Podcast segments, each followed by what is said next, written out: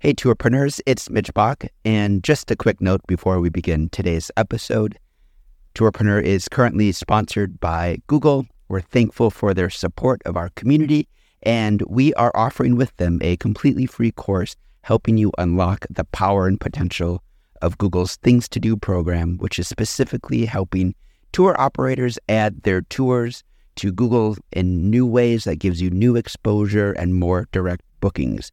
To learn more, go to tourpreneur.com slash Google. And as always, show notes, more resources, links to our newsletter, our business coaching community, and so much more are available on tourpreneur.com. Now to the episode. Welcome to the Tourpreneur Podcast. Travel industry veteran Shane Whaley will take you on a journey with fellow tourpreneurs, sharing their tips, ideas, insights, and success stories to inspire you to make your tour business the best it can be. And now, please welcome your host, Shane. Hello, and welcome to episode 32 of the Tourpreneur Podcast. Today, we're talking to a public policy researcher, Rob Patigalo who started a Washington, D.C. tour guide business. And he shares with us how he started the business as well as working full time. So it's a bit of a side hustle tourpreneur here, which is, again, a really interesting concept for us to study. One of the reasons I was really keen to talk with Rob is that he has a unique way of getting the word out about his tours, and he does that via YouTube. Now, I wrongly assumed when I heard this, first of all, that he was making YouTube videos of his tours and on the tour, the traditional one. But no, he does something very different. And in fact, his channel has attracted over one and a half million YouTube views. And he shares with us on this episode that 90%, 90% of his business is coming from YouTube. He's ranked in the top 10 of tours in Washington, D.C on TripAdvisor. So there's a lot in this story. He talks with us about what video equipment he uses, um, some of his favorite books. He's a Bokun booking engine user, which I think is the first one on Tourpreneur. So th- there's plenty in this for us to, to learn about, especially because he's competing with 150 plus tour operators in DC. So you can check out the show notes for today's episode at tourpreneur.com forward slash 32. Welcome to Tourpreneur episode 32. Rob Patigalo, how are you, sir? I'm doing great, Shane. How are you? I'm delighted to get to speak to you today. You've got a phenomenal story about what you're doing down in DC with DC Trip Hacks, and I'm excited to share how you've grown your business basically. So maybe you could start off with telling us a little bit about the tours you run at DC Trip Hacks. Sure. I run walking tours of Washington, D.C. Pretty simple uh, mostly the National Mall, the monuments and memorials, do a little bit on Capitol Hill as well. And uh, it's a fairly simple walking tour, nothing out of the ordinary. I did add a trivia tour to my list last year, which has been very successful. People are very interested in coming on the tour and playing a little trivia game as we go around and see the sights. And you do that Jeopardy style, I understand. That's right. One thing that I was thinking about when I was thinking about adding a little twist to my regular monuments tour is, you know, something that is fun, but also that has stood the test of time. And I think back, man, Jeopardy has been on TV for decades and people love it now as much as they ever did. So if I'm going to do a trivia game, I might as well follow a model that works. Great. So you've got the walking tours and then you've also got private tours, correct? That's right. The business actually started exclusively as private tours. So when I started in 2017, that's all it was was just a private tour with me. And I wanted to do that because I was doing it as a side hustle. I worked a full-time job and I wanted to make sure that if it, you know, when I went out on tour that it was going to be worth my time and that if it wasn't going to work out, that I wasn't spending a bunch of time spinning my wheels for something that wasn't working. Fortunately, it did work, and the private tours proved to be wildly successful. So that's how we got the start. And how did this all get started? And when did you know that you wanted to get involved with tours? Because you, you have a pretty you know high level full time job, but then tours in your life as well. I mean, when did you know that that's what you also wanted to do? Well, I've worked a professional office job in, here in Washington D.C. for years. And I also had a second job as a tour guide. I was a tour guide for one of the big tour companies here in town. And I started doing that in 2013. And it was for the simple reason that I was looking to earn a little extra cash. I like to go on vacation, take a trip every once in a while. And that I figured, you know, what could I do for a second job? I really wasn't interested in working at a store and I didn't want to be a bartender or something that had to work late nights. And then I heard about being a tour guide and I thought it sounded great. So I signed up and did that for almost five years before I went off on my own. Wow. So five years where you, you learned your trade as a tour guide. What was the moment when you thought to yourself, hey, you know, I, I wouldn't mind running my own tour business? Well, I'd always had in the back of my mind that I would love to run my own business. I love the company that I worked for, but I always thought that uh, it would be nice to be the boss and not to be just the person giving the tour. And I had the eureka moment when I was taking a trip myself several years ago, back in 2016, and I was doing my standard pre trip research and I was looking up things like what to pack and what were the best areas to stay and how to ride local public transportation. And I found myself on a one of those YouTube rabbit holes that people often go down. And I found a person who was making videos about one of the cities where I was visiting, and it was fantastic. It was exactly what I was looking for. The information was useful, the personality was great. And one thing I noticed that caught my eye was that when I went down into the comments of the video, there would be people writing things like, wow, this is so helpful. And uh, when I show up, would you be willing to take me around? Can I pay you to give me a tour of the city? And she always wrote back and said, No, sorry, I'm not a tour guide. That's not what I do. And I thought, well, hold on a second. I am a tour guide and I can make videos and follow this concept. So that's what I did when I got back from that trip. A few months later, I dusted off a video camera that I had in my house and I just started making the videos about Washington, D.C., and everything went from there. So let, us dig into that because I think this is an important part of your story that may be a little bit different from some of our other guests we, we've had on the show. So, how did you first go about creating videos?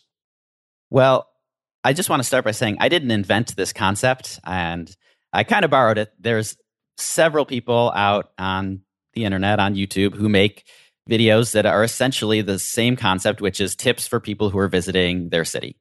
And most of them are not tour guides and they're not selling tours. Now, some are, and some of them kind of fell into that when people left comments that said, Hey, can I pay you to take me on a tour? But I always started off with the mission of using this concept to sell tours. And so from the very beginning, from the very first video, I opened with, Hey, I'm Rob, I'm a tour guide. And if you want to sign up, head on over to, to the website and see what I have to offer. So that was always the, the strategy that I pursued with these videos. So I get that, but what I'm keen to then know is like you had this idea, but you didn't have a background in in video production. I take it. No, I think that most people who wind up doing this don't have a background in video production. And if you find any of your favorite YouTube video makers, one fun thing you can do is to go onto their videos page and sort it from oldest to newest and watch some of their oldest videos to see how far they've come. And I feel like that's exactly what happened with me too. The old stuff is pretty cringeworthy. And with my luck, the video that has the most views by far is the second one that I ever made. So it's definitely not the highest production quality, but people care about the information. They're willing to forgive that the production quality is not the best. Oh, you're absolutely right. It's the same with podcasting. That uh, you know, episode one of mine is still the the most downloaded, the most popular because I think people will hear say this one, episode thirty two, and go right. I'm going to go back and listen to the first one. And like, like you say, I cringe a little bit because it was the first one, right? So, uh, so let, us talk a little bit about the video production itself. Then, so you say you dusted off a video camera. So, what kind of video were you using when you first started out?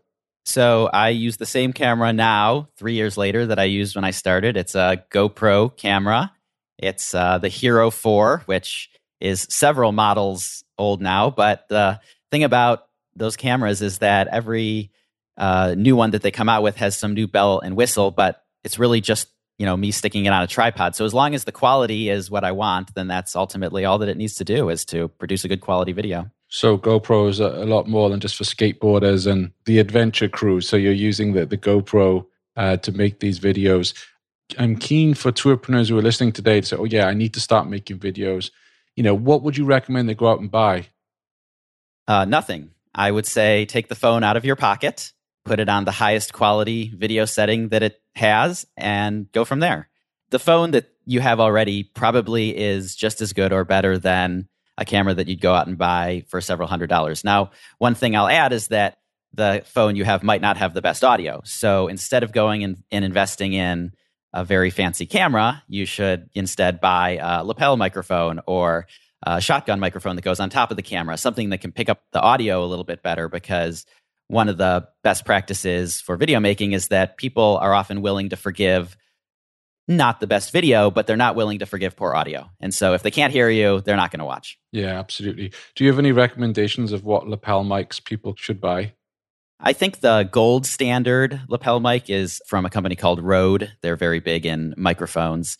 And that it's still not overly expensive, but you could also go on Amazon and get a three pack of uh, off-brand lapel microphones for 20 bucks and it's if you're working indoors it's not that big of a deal now if you're working outdoors you want to make sure that you get one that can hold up in the wind or uh, any loud noises street noise that are going to be nearby so depending on your use case I, I record almost exclusively indoors so a simple lapel mic uh, is perfectly fine for me Sure. So let's think about tourpreneurs who might want to film outside in this case. So they want to film aspects of their tour because they want to put on their website or on their YouTube channel. What other accessories do you think they would need? So, for instance, you know, I I, I learned the new word a couple of months ago, uh, gimbal, uh, which I, I didn't know what a gimbal was previously. Is that something you recommend people pick up? Well, I think what you're describing is like a promotional video. And that's not really what I do or what I have used to create my YouTube channel or to draw people to the business. And that's not to say that it's not worth doing a promotional video. But if you want to do that, the strategy might be a little different. So if you're recording outside, the most important accessory is a microphone that can hold up to the wind. Because if you ever listen to a, a, video someone made outside on a windy day, all you hear is the wind blowing into the microphone, and it's very distracting. And that's definitely not something that you want to have your uh, audience listening to. But the gimbal is a great accessory in the sense that, uh, and for people who don't know, it's one of those little gizmos, it almost looks like a selfie stick and it holds the camera completely still. So it's like people say it's a buttery smooth picture. I don't know if that's the word I would use to describe it, but it's it's very still, no shaking, no hand jumping up and down, anything like that. And so it does produce a really high quality video for a relatively low cost. And I do own one. I don't use it all the time, but I do have one and it's it's a fun little accessory to have. Yeah. So when you're filming indoors, how are you holding the phone up? It's on a tripod. And is there a particular company or a particular tripod you recommend? I think I have a tripod that uh, I got on Amazon 10 years ago. It probably isn't even in production anymore. Tripods are the kind of thing where you could buy one for $20 and you could spend $1,000 on one. And for professionals, it's absolutely worth every penny that you can get for the you know fancy Italian branded tripod. And for me, it doesn't move anywhere. It only stays in one room. So it's perfectly fine to have the simple one. So from what you're saying then, do you feel well let's let me let me tackle it this way. So you produce I was looking at your YouTube channel earlier this week. So you produce helpful resources and tips for people who are visiting DC. It's not necessarily, you know, buy my tour, buy my tour. This is what we do. It's what to pack in March if you're coming to DC, for instance. So tell me how that strategy is working out for you in terms of how is that helping your business? Yeah, so I would describe the YouTube channel as, in one sentence, tips for people who are visiting Washington, D.C. And every single video has two sales calls to action in them. At the very beginning, I say, I'm Rob, I'm a tour guide in Washington, D.C. And if you're interested in checking out what we have to offer, head on over to the website afterwards.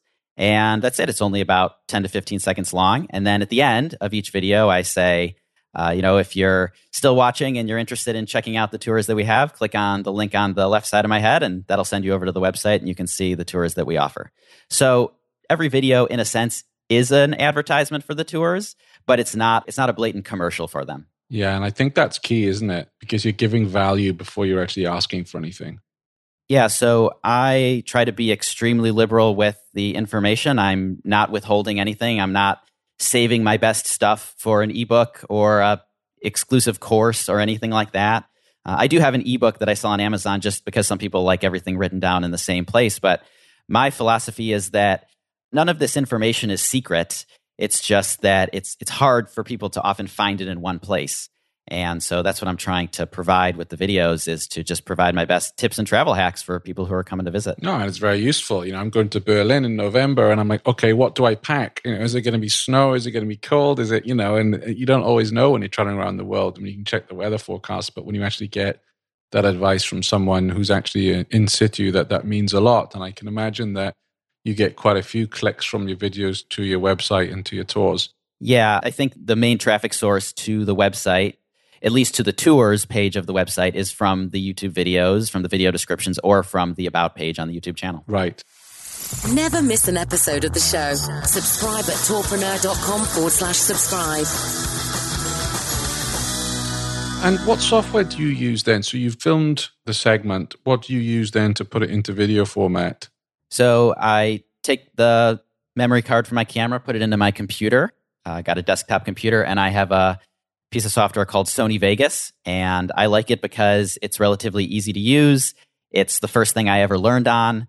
There's a large amount of debate in the video creator community about which software is the best. And I don't really take a position on that. I think the best one is the one that you can use the easiest and uh, that's affordable for you. So for me, that was software called Vegas, and it's just worked perfectly fine.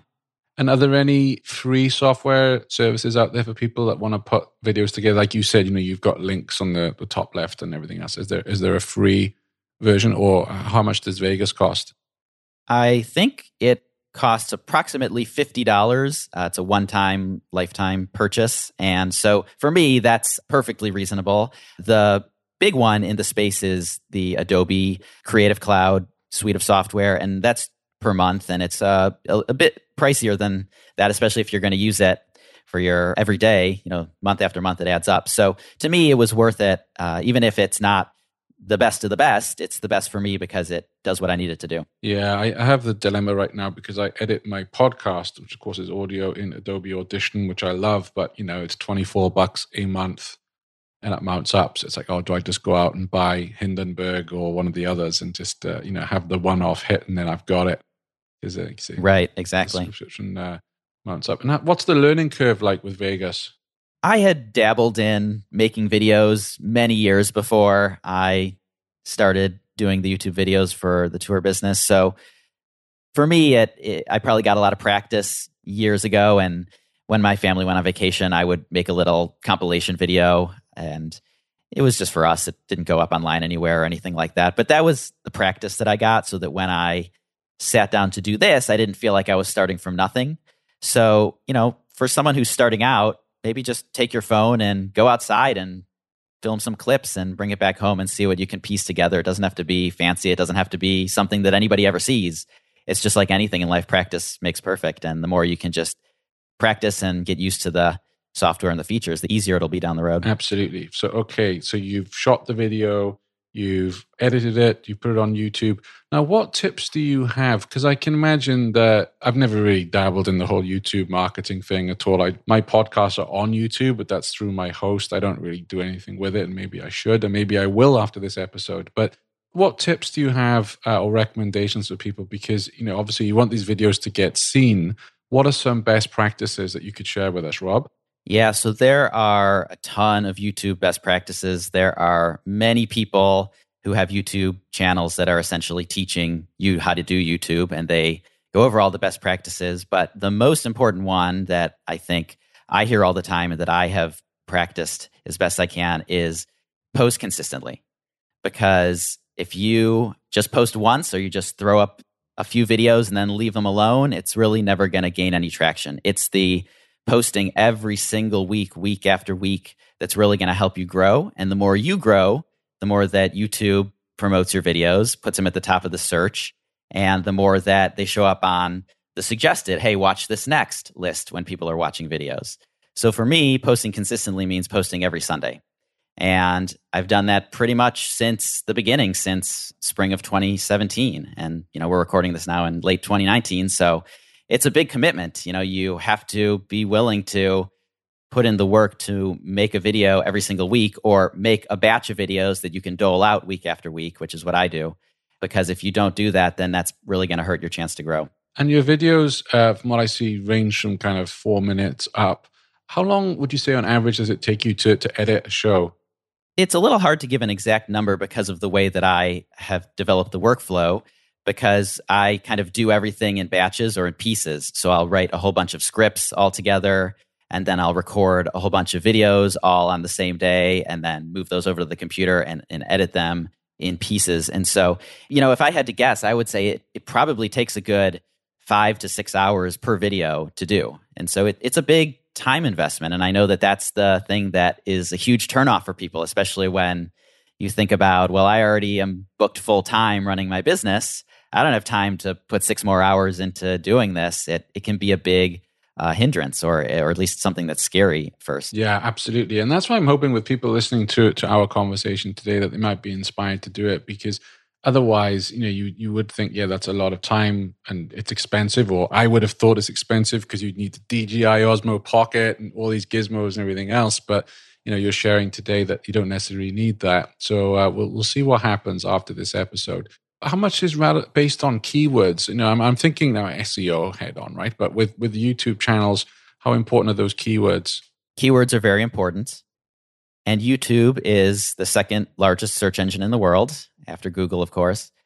So keywords are extremely important, but the way that YouTube returns results is different from the way that Google returns results. So on Google, their main goal is to return the best information for what you're looking for.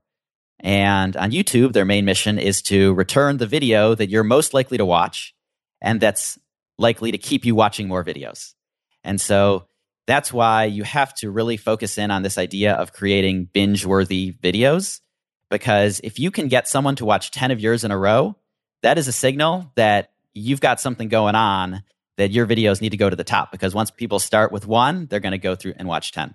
And so strategizing around the whole bingeability concept has really been big for me and I think is really a good place to focus when you're thinking about what to produce and how. And I imagine it's a little bit like podcasts where I mean we don't know for certain how the you know looking behind the curtain of say Apple Podcasts and iTunes and how the ranking works but what I understand is you know reviews don't even count that much it's subscribes that they, they look at in terms of ranking. I imagine because I watch uh, a lot of how to score goals on FIFA 19 or FIFA 20 because I'm rubbish at it. And these guys are always saying, smash the like button, smash subscribe.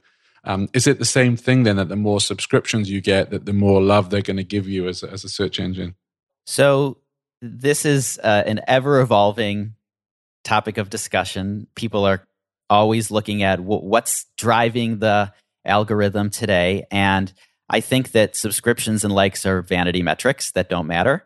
Uh, YouTube has been pretty clear that the metric that matters the most is the amount of minutes that people watch your videos. And so if you get 100 likes, but people only watched 10 seconds and then clicked off, then they really don't care about those likes. They care about the fact that people were clicking off. So I, I try not to focus on smashing the like button. I don't think I've ever used that term before. Oh, these kids do. These FIFA football kids say that all the time. It's quite funny. Yeah, but but subscribers can have some value beyond just a number in the sense that once they're a subscriber, they can get some alerts from you. You know, you show up in their subscription list. And so there's there's some value to that. A lot of people make videos on YouTube because they're chasing corporate money, because they want the big Squarespace, they want Audible, they want some big corporation to come in and give them a payday. You know, that's a number that they can take to these companies and say, "Hey, look, I've got 100,000 subscribers and that should be worth this amount of money. I'm not focused on that. So I'm happy that the number of sub- subscribers is going and I ask people to subscribe, but it's not my main focus. My main focus is the number of people who are clicking over to the website and looking at tours and booking tours. What would you say is your most popular video in terms of views? Oh, the most popular video by far is How to Ride the DC Metro. Really? And wow. like I said, it was the second video that I ever made. And so the production quality is definitely not my highest, but it's one that I knew was going to work. And I knew it was going to work because before I started making any videos, I went on YouTube and I just searched for various topics to see what was already out there. And I searched how to ride the DC Metro, and there was a video that already had 150,000 views. And I mean, to be completely frank, it, it wasn't good. It was something that someone just made on their vacation. The audio wasn't good. And I just looked at that and I said, I could do way better than this, even without any experience. And I kind of gambled right on that because almost immediately mine took the top spot and has been there ever since. What I like about you, Rob, is you're incredibly observant. You know, you're looking at things wherever you're traveling. So, you know, you, you saw videos of this ilk when you were visiting a city and thought, how can I adapt that? You're then going on YouTube and looking for material that you think will be interesting, see how seeing how someone's doing it and doing it better. And I think that applies to tours you know, when we go on tours, when we're traveling, is to be really observant. What did you like about the tour? What didn't you like? And then when you come home, it's okay, what can I do better than? Because I was looking on TripAdvisor and I think there's, you have, uh, you know, over 200 competitors, right, Rob? It is a competitive market here. And I'm not going to deny that I give essentially the same tour as every other company. So my philosophy when it comes to competition is that if there's competition, it's because there's demand. And I know that people want to do evening monuments tours in Washington, D.C. And I know that because when I was a tour guide working for the other company, that tour booked way more people than all the other tours combined. And so I, I just knew that it worked. And so that was the first tour I developed was an evening monuments tour.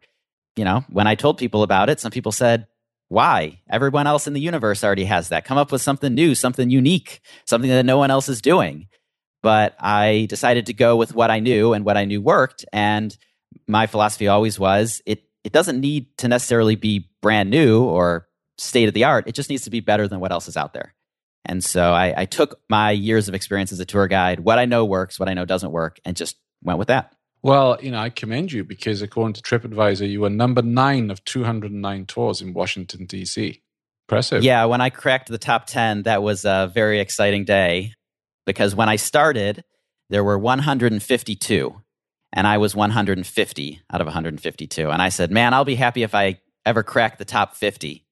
And then when I did, that was a big day. And then all of a sudden it was top 20. And then finally it was top 10. And it was like, I almost couldn't believe my eyes because it, it happened so quickly. But I know people enjoy the tour. And I know that because almost every single one of those reviews that you're referencing is a tour that I gave. Yeah.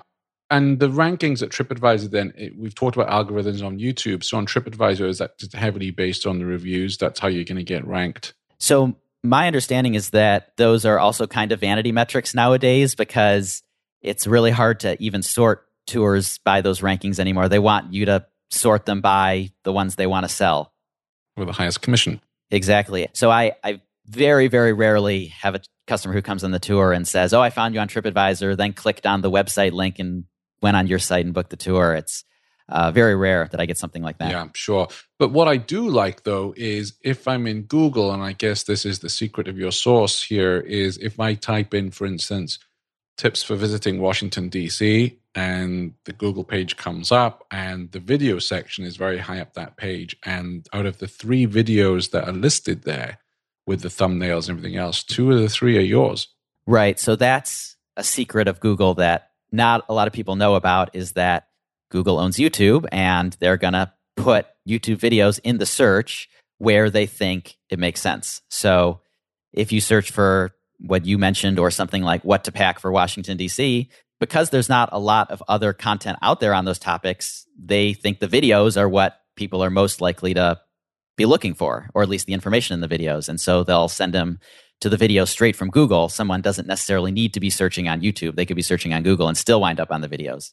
And I'm also aware of the importance of SEO. So I made a big investment this summer into turning the videos into written blog posts, optimized for SEO, optimized for the keywords that I want to go after. And so my goal is to not just have those videos embedded in YouTube rise up to the top of the Google search, but to also have my blog posts as well. And each blog post has that video embedded in it. And how is that campaign working out for you?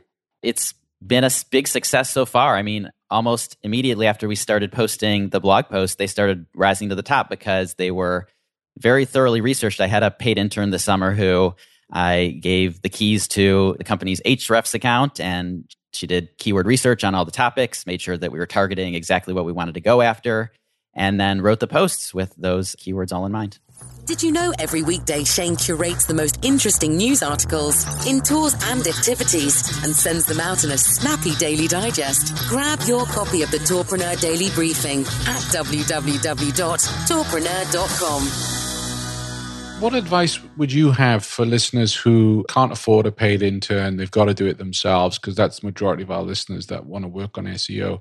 Are there any resources out there, or any tips that you would share that you felt were successful for your business? I generally look for content that's similar to mine, which is useful content that's just out there that's for free. And you can find a lot of that about SEO. Uh, the tool I mentioned, Ahrefs, which is definitely not free or even cheap, but they have a YouTube channel where they just go into incredible depth about how to use their tool for exactly what it's for, which is keyword research. So you don't have to use their tool to watch their videos. You can still watch the videos and get the best practices and understand the principles. So just get out there and, and look for information that you think you can apply. Sure. And I will add links to all these resources and tools on our show notes, which you can find at tourpreneur.com forward slash 32. Smash the like button when you're there, please, and subscribe. I couldn't resist saying that. uh, but we'll have all the links on the, the show notes for you. So that that's Ahrefs. That I, I'm not familiar with that one, so I'll go and look myself. And I think, you know, on the subject of SEO, I think what I would just, I'm sure you'd agree with me here, is just to be very careful there are a lot of companies out there pitching SEO services that make some quite outlandish promises about what they can do for your business. And I would just say do your due diligence. If you if you do have budget and you want to spend it on SEO, if somebody promises you number one spot, then run the other direction because I just don't think anyone can offer these guarantees, right, Rob? Oh, absolutely not. Uh, most of the spam that comes into my inbox is SEO related spam. So it's it's tough to navigate. I wouldn't go with anyone that I didn't trust, or at least get a referral from someone I trust, because otherwise, I think you're not going to have a great time. Yeah, absolutely. And if you, uh, as in our listeners, if you are working with someone who's reputable and done a really good job for you on the SEO front, do drop me a line at tourpreneurshow at gmail.com because I'm putting a free directory together of, it's a bit like Angie's List for those of you in the United States, but people that you've used and have done a good job for you, and just have a directory where you know, tourpreneur listeners can go and, and check those out. Um, let me know on whatever aspect of your business, and I'm happy to to add that to the to the directory. So, how much of your business would you say then, Rob, is as a result of your YouTube work? Probably about ninety percent right wow. now. And I would like to reduce that number. I like to diversify uh, where people are coming in, but at the beginning it was 100% because that's where I was putting all my effort and so it made sense that it's it's high uh, but like I said I don't like having all my eggs in one basket yeah, just like other tour company owners have learned as TripAdvisor changed their format or the OTAs change their how they operate uh, it's good to, ha- to have it in different places. Are you working with any OTAs? The only one I'm working with is TripAdvisor and it was mostly an experiment to see uh, how it would work out. I am fortunate that I am friends with some other tour company owners here in DC, and they gave me some words of warning about some of the OTAs and cannibalizing your own sales. And I know from listening to Tourpreneur, reading some of the articles in the Daily Digest, that this is a real concern. So I didn't want that to happen to me. I, I wanted to go slow and make sure that if this is going to be something I want to pursue, that it's it's really going to work out. So right now it's only been TripAdvisor. I get almost no bookings through TripAdvisor, even though I do have a sponsored listing because I am a Bókun customer. Uh, it really just hasn't really generated much, and I don't know if that's unique to our city or if there's something else that I'm not doing quite right. But almost all the bookings come straight through the website. Yeah, well, I mean, I'm, I'm sure most uh, openers listening in will be happy of getting 90% of their business through, you know, direct channels, as it were. So you made the videos, and how long was it before they gained any kind of traction for you? It was not right away. I won't sugarcoat this. I had to put up probably five or six videos before they got more than a handful of views a piece. So I, I posted the first video in May 2017, and the first booking that I got didn't come until August 2017. So in between then, it was, you know some people were looking at the videos, but there were no tour bookings that came in. It it was a slow process, and in some ways, I'm fortunate and thankful that I did this as a slow growth because it has really allowed me to manage the experience and to make sure that things don't grow out of control too quickly. But it it did take a long time. You really have to have the patience to keep putting up a video every single week with the faith that at some point in the future they're going to get traction and people are going to start watching them, binge watching them, which is really what's most important. Well, I, I commend you because I was reading an article fairly recently. They talked about pod fade, which is when podcasters give up their shows. And that's average seven episodes, apparently, when people give up either because, you know, generally because the traffic's not there for the same reason with your YouTube channel, unless you're a celebrity driven YouTube show or podcast, you know, you're not going to get that traction immediately. And that's why most people give up. So I commend you for sticking with it. And now you're, you know, it, it's bearing fruit for you. But that's quite a slog to go those months without getting anything from it, especially when you're saying it's six hours or so per episode to put them together. Yeah, you have to approach it with the idea that you're going to put in a minimum amount of effort. And if it doesn't work after so long, maybe at that point you throw in the towel. But it's got to be longer than seven episodes or seven videos because that's just, it's just going to take longer than that. I mean, like you said, unless you already have a big following on some other social media that's going to follow you over, or unless you hit the social media lottery, which we often hear the stories about people who do. We don't hear the stories about people who don't. It's it's just a long slog. Yeah, absolutely. And you see the likes of Joe Rogan with I read something the other day, the Joe Rogan podcast is making something like 80 grand an episode with his sponsorships and whatnot. And it was like, yeah, I can do that. And then the reality is, no, most of us are not going to do that. And even if you were, it's going to take years to get to that kind of level. I, I wanted to, to dig into another topic with you, if I may and that's around so you you have a full-time job and then you work the tours in the evenings and weekends. So my question to you is you know have you ever considered going full-time?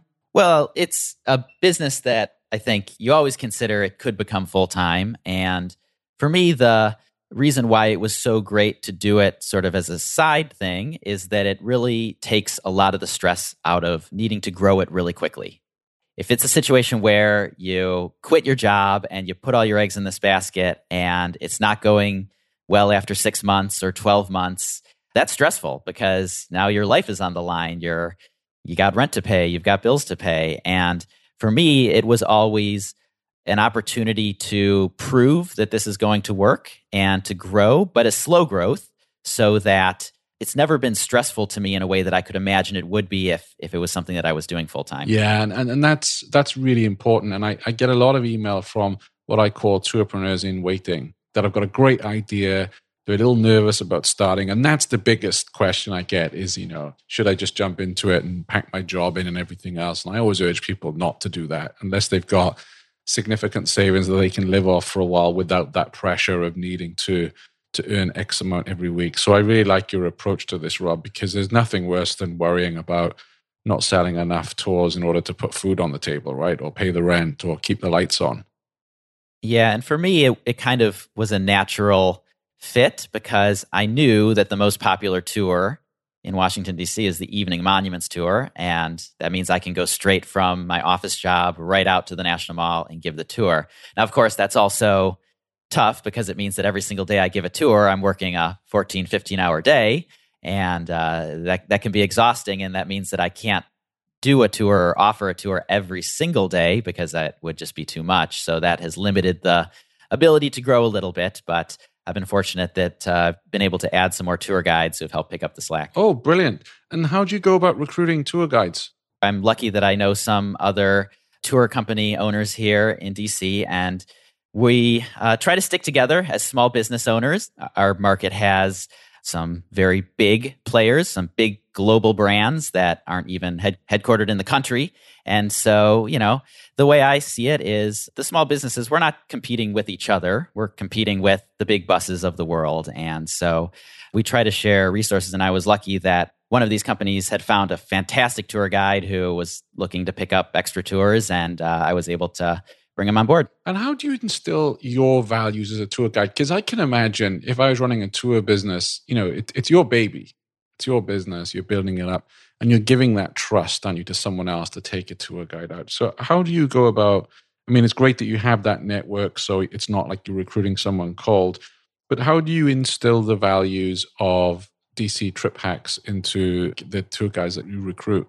One of the nice things about having the videos is that it's something that potential tour guides or potential people who want to do the tours can look at and decide for themselves if this is something that seems like it's up their alley. And I just, you know, am pretty honest and open about it. And I say, you know, this isn't necessarily for everybody. And if it's not, that's okay. But I want to make sure that you understand that my values are delivering an excellent tour and giving people an experience that they aren't going to forget. It's it's not an overly complicated set of values. So far, I've been very lucky that everyone who's been interested has definitely shared that. Sure. And were there any barriers, you know, to getting up and running and started? So I'm thinking, you know, legal setups, licensing. I mean, I don't know what the landscape is in DC, but were there any hurdles you experienced at the start? Well, when I was thinking about doing this, I actually hit a bit of a hurdle because I didn't really want to go through and do all the paperwork and get all the legal stuff set up. So the first thing I actually did before I even recorded a, a video was I bought the domain name triphacksdc.com. And then I went and applied with tours by locals. And my plan was to have my tours hosted over there and redirect my URL to that. And, you know, they said, we can set you up with insurance and we have a payment platform and we'll just take 20% and you'll be on your way. And I thought, perfect for me, you know? And um, I applied for them, and they wrote me back and said, "Sorry, we've already got enough tour guides in Washington D.C. We don't we don't need any more." And so I said, "Well, I guess I'm doing this on my own." And so that's when I went and started getting the LLC set up and contacting insurance agents, getting that all going. And so it was kind of by necessity. This was about a year and a half before Airbnb came onto the scene with their experiences. So that wasn't an option at the time. And in some ways, it was a blessing in disguise because I wouldn't have been able to grow the business if I hadn't sort of been forced to go all in and make this my own brand, my own business, and own everything. How did you go about finding out exactly what you needed to be legal on the streets of DC? Well, I had already been a tour guide in DC for about five years at that point. So I, I knew that you needed the basic business licenses, you needed the liability insurance, and I knew that you needed a tour guide license, which because we don't have the tour guide exam anymore for story that you could do an entire podcast on, I imagine. Uh, all I had to do was fill out the form and send in my check for 150 bucks, and I'd be good to go. So that that part of it was actually to me rather easy. Okay, that that's good to know. That each city is is very different, of course, with their setup. You mentioned earlier on that you were working with Bokun, Bokun. I'm never quite sure which way it's pronounced. Mm-hmm. Why did you pick them initially? Well, when I was doing exclusively private tours, I didn't use any of the big booking platforms. I bought a WordPress plugin for $29. It's called Team Booking, and it is amazing. It does everything I needed wow. to do. It ran a calendar, it synced right up to my Google Calendar, it linked right into Stripe. I was able to take payments really easily. And it was honestly, it was great. But the one thing that it didn't have was any of the OTA integrations or uh, customer service or anything like that, which I hadn't needed because it had worked perfectly for me. But I wanted to do this experiment, you know, to try to sell on TripAdvisor. And one day I got a message from TripAdvisor and they said, Hey, we just bought this company, Bokun. And if you use it, we'll give you a sponsored placement on TripAdvisor. And I said, Why not? Let, let me give it a try. So I signed up, and that's why, uh, kind of just how I wound up with them. And what are they like? I am asking this because you're the first person on Tourpreneur that we've spoken to that's using Bokun. What is your experience like of working with them? I'm looking to switch. It didn't work out for me in the end.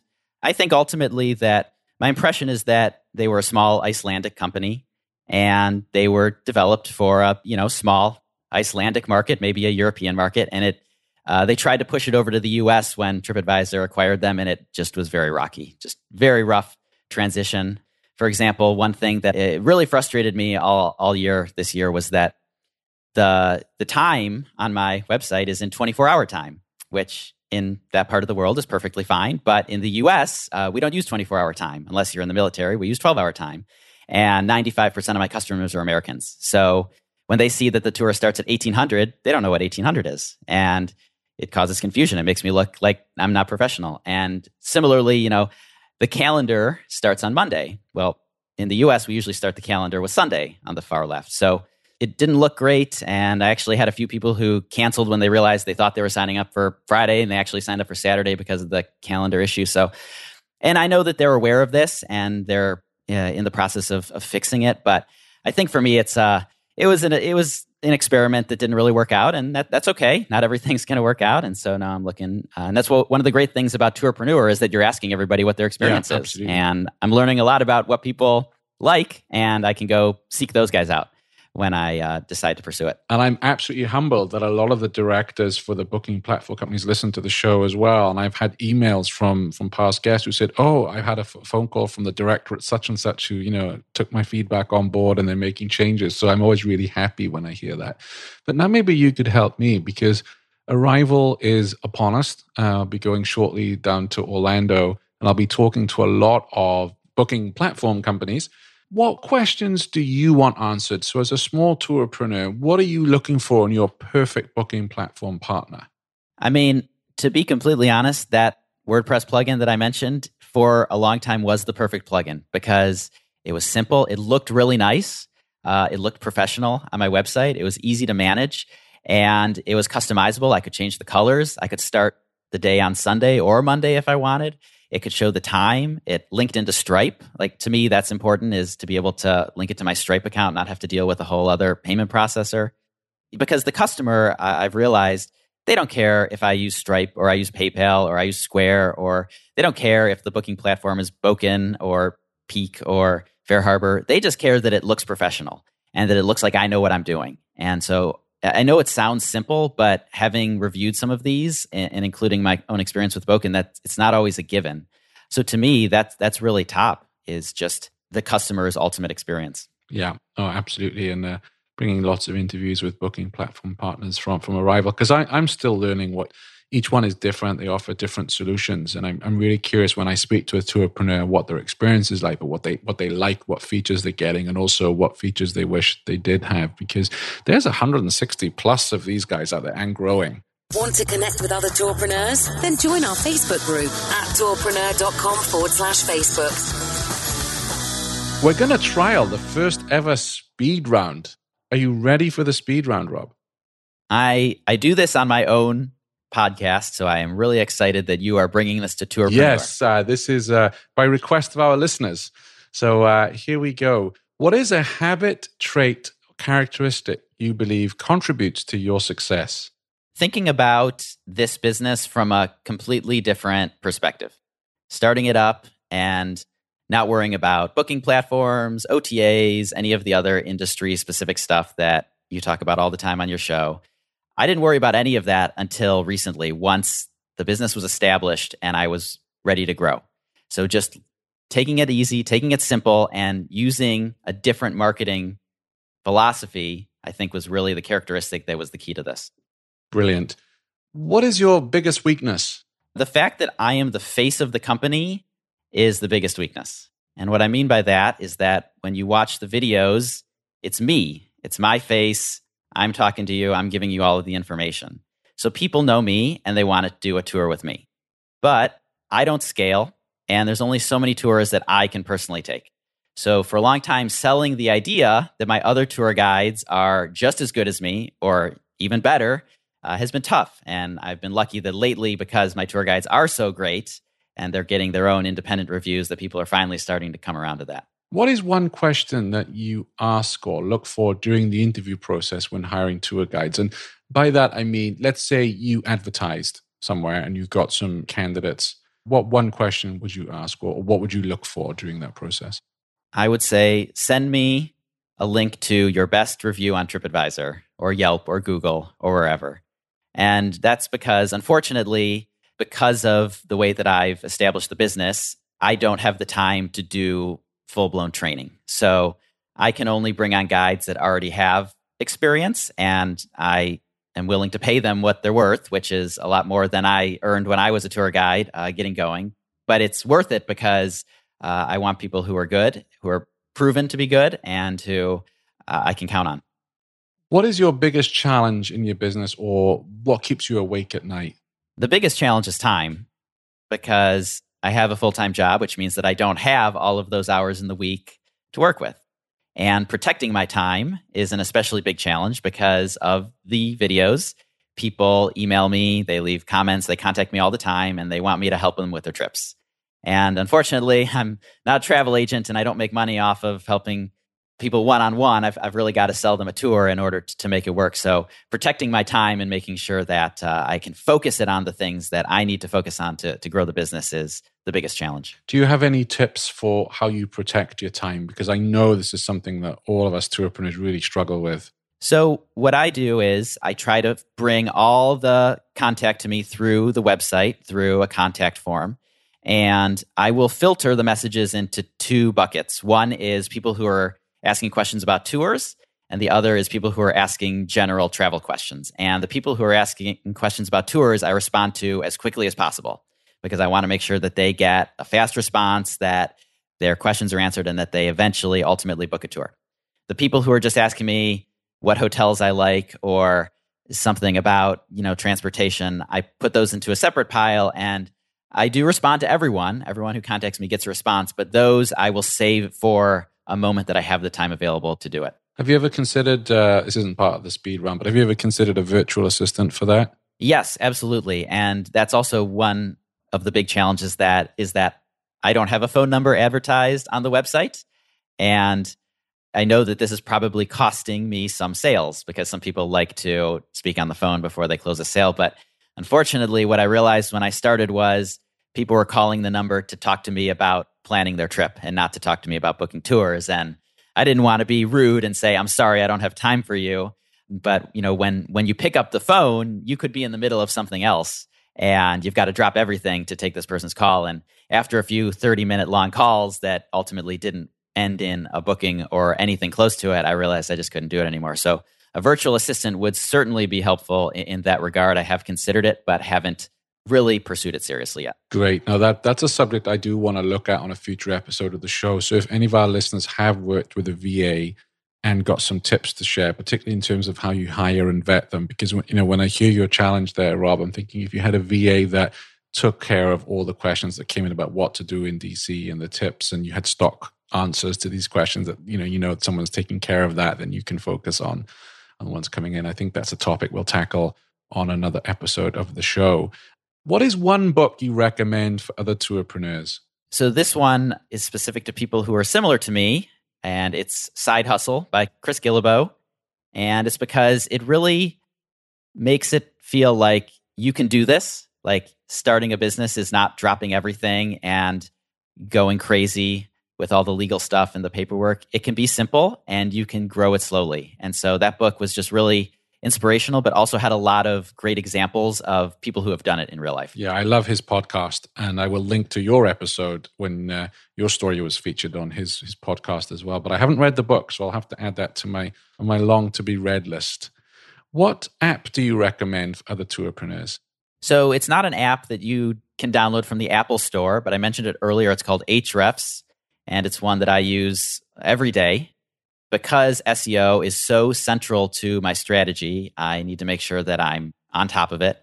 And the tool, even though, like I said, it's not free and it's not cheap, it's worth it to make sure that I'm always on top of the keywords that I'm trying to target, that the growth is up, you know, that everything's the way that I want it to look. So Ahrefs is the one tool that I use more than any others. What does that cost each month? Do you know?